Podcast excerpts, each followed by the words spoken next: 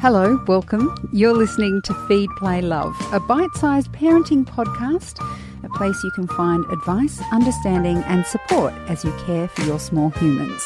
I'm Siobhan Hunt. Neuroplasticity has become a bit of a buzzword, and if you've heard it, you'll be familiar with the idea of the way we can rewire our brains. But how does this concept relate to parenting and how we raise our children? Maggie Dent is a parenting educator, author, and the host of the podcast Parental as Anything. And she's recently written about neuroplasticity and children. Hi, Maggie. How you going? I had trouble Siobhan? with that word the last time. Yeah. Neuro. yeah, yeah, no, it's a it's a biggie. Hey, It's a biggie. well, let's do a, a recap first. Let's not assume that people know how it works. What is happening with neuroplasticity? What does it mean? so essentially, um, when we're born, our babies are born. They're born with neurons, which is the brain cell, and then it, from that out goes an axon, which is a, like a little connector. At the end, a little dendrite things like tentacles, and then they connect onto a new neuron when new learning occurs. And so our babies are born with none, which is a bit sad, but there's a really good reason why, you know, like a lamb can stand up. Well, our babies have just underdeveloped completely. That is so that the head of the baby is small because Oh, yeah. no woman wants a bigger head coming out that birth canal. Okay. So everything happens after. So that means every new thing, every face they see, they're building these connectors. And there is an estimate that's about a million synapses per second in the first few years of life. So this is exactly what's going on. And it's going on when, you know, let's give a really good example. When you're wanting your little one in the high chair to learn how to feed themselves, it doesn't go well, does it? For a while. You know, you've modelled it and you've encouraged them, you've held their hand. But until that neural pathway is strong, which is from repeated practice, it's, yes, a bit messy. so can you see every now and then we just need to know that this is going on on so many levels. And when they get something, and it's a bit like I talk about how habits are actually neuroplasticity in action. So um, take one of the unpleasant things that children do quite developmentally normal, which is bite. Biting's a really normal behaviour. There's a whole list of reasons why. There's no little toddler that says, I want to start eating people or, or hurting people. There's no intention. But gee, you know what? Sometimes on the soft arm, it feels quite good on my teeth. Or I'm just needing to do a bit more movement in my mouth area. And all of these things we can't understand. If a child keeps doing that, then the neural pathway becomes stronger. So the more time that we, you know, the more we wire it, the more it fires up, the more it gets. So it becomes a habit we would prefer not. So our job every now and then as parents is to unhabit. I know that's not an English word, but unhabit the bad habits and rehabit with a new habit, which is why it can take ages. And why over and over and over and over little ones, and I, you can do the same with as they get older. And then in adolescence, it's all over again. So, Excellent. if you keep thinking, we can completely change some of those behaviours by working with the brain in our mind as well. So it's it's it's fabulous. Yeah, and I love the idea that because as a parent, you can feel like you've taught a lesson Yeah. and think they're ignoring me. Like, and let's just even moving on from that. Um, let's say manners, for example. Please, thank you, and you think, oh my god, please, thank you, and you just think they're never going to do it. Mm. And So- you're, what you're saying Yes. is the more we repeat it, it's actually part of the process. We have to repeat it, which is what we do anyway. Yeah. So the manners one is really interesting because they actually, the research is really, really strong that the best way to teach your children effective use of manners, not because I'm going to get hit if I don't, but effective use of manners is absolutely 98% is modelling. So are we doing it consistently? And secondly, that fires off the mirror neurons, which means we want to be mirroring what our grown-ups do, which is really important. But I do, there's two things that we know, is that your children can have a great understanding of manners and just choose not to use them around home. No, seriously, I found that out. People would ring me up and say, gee, your son's got lovely manners. I thought, what? never seen him, never heard him. Um, so, isn't that an interesting thing again? Is that when we're on their case all the time, we also make it like less um, enjoyable for them. So, when it gets to be automatic, you know, and I think that's we are overzealous sometimes in the way that we try to make sure because they're not using it in front of us, we assume incorrectly that they haven't got it. Yeah. Yeah. Um, and also the role in mm, allowing our children to be independent? Oh, gosh, that's such a good one. And I, I put my hand up, as in the article I wrote, that I failed um, terribly parenting 101 with my fourth son. I just didn't get around to teaching how to tie shoelaces.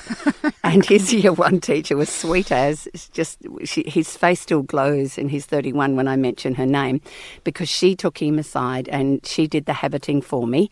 And she used a technique using bunny ears. Now, my son, like I said, is 31. He still uses bunny ears to tie Aww. his shoelaces. yeah, so can you see every now and then it takes time to build the neural pathways of dressing ourselves, feeding ourselves, toileting ourselves. And that the more stress we put into those situations, the less likely the brain will do the, the connecting. Mm. So it's a, you know, and there are days that, you know, you'll be late. It takes so long, don't they, to do things. Mm. And that's that really big channel. I think it's the biggest challenge in the busy world we've created for our families is can I have the time to put the energy into making those dendrites stick to a new neuron? That's really what it is. Because initially, they are biologically wired.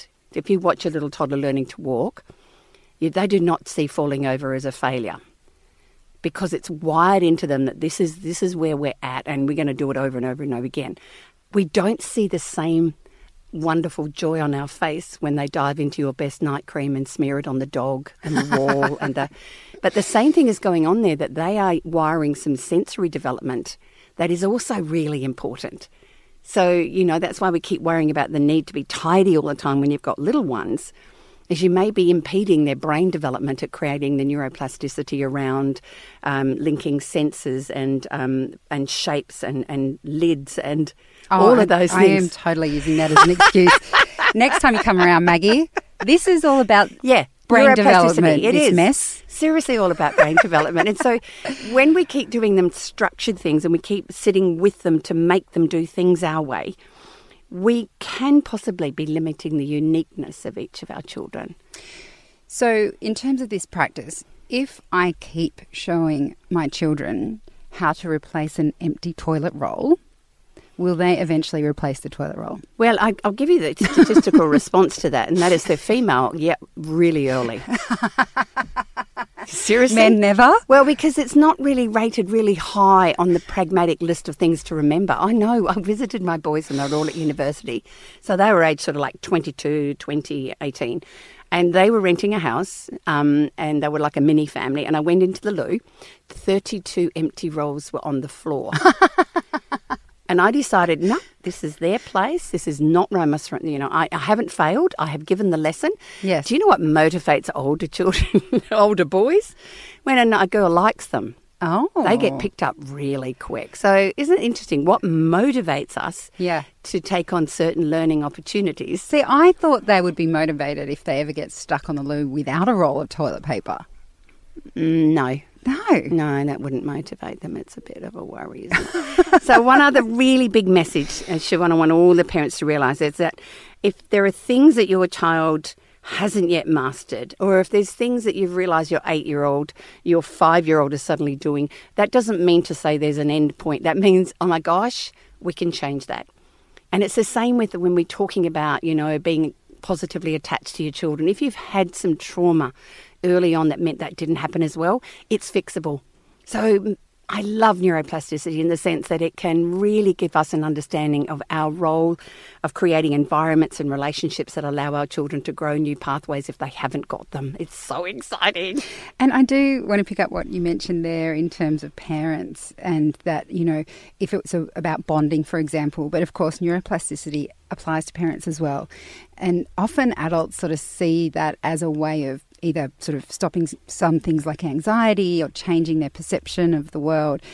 But I wonder if it can be applied to that idea that we sometimes repeat the patterns of our parents before us. And a lot of people feel that that is too hard to change, yeah. that it's wired deep down in them and they can't change it. But if you apply neuroplasticity to that, totally it just totally. takes practice. Oh my God, no! It's even more than that. And um, you know, having worked in a lot of therapy, and I've, I've obviously been a counsellor for years, we know that we can change those because what happens is we tell ourselves a story from our childhood, from a child's perspective, and I told the story that my mum didn't love me, um, and therefore, you know, how could I be a whole person if your own mother can't love you? I thought I was the only one in our family of six that felt that.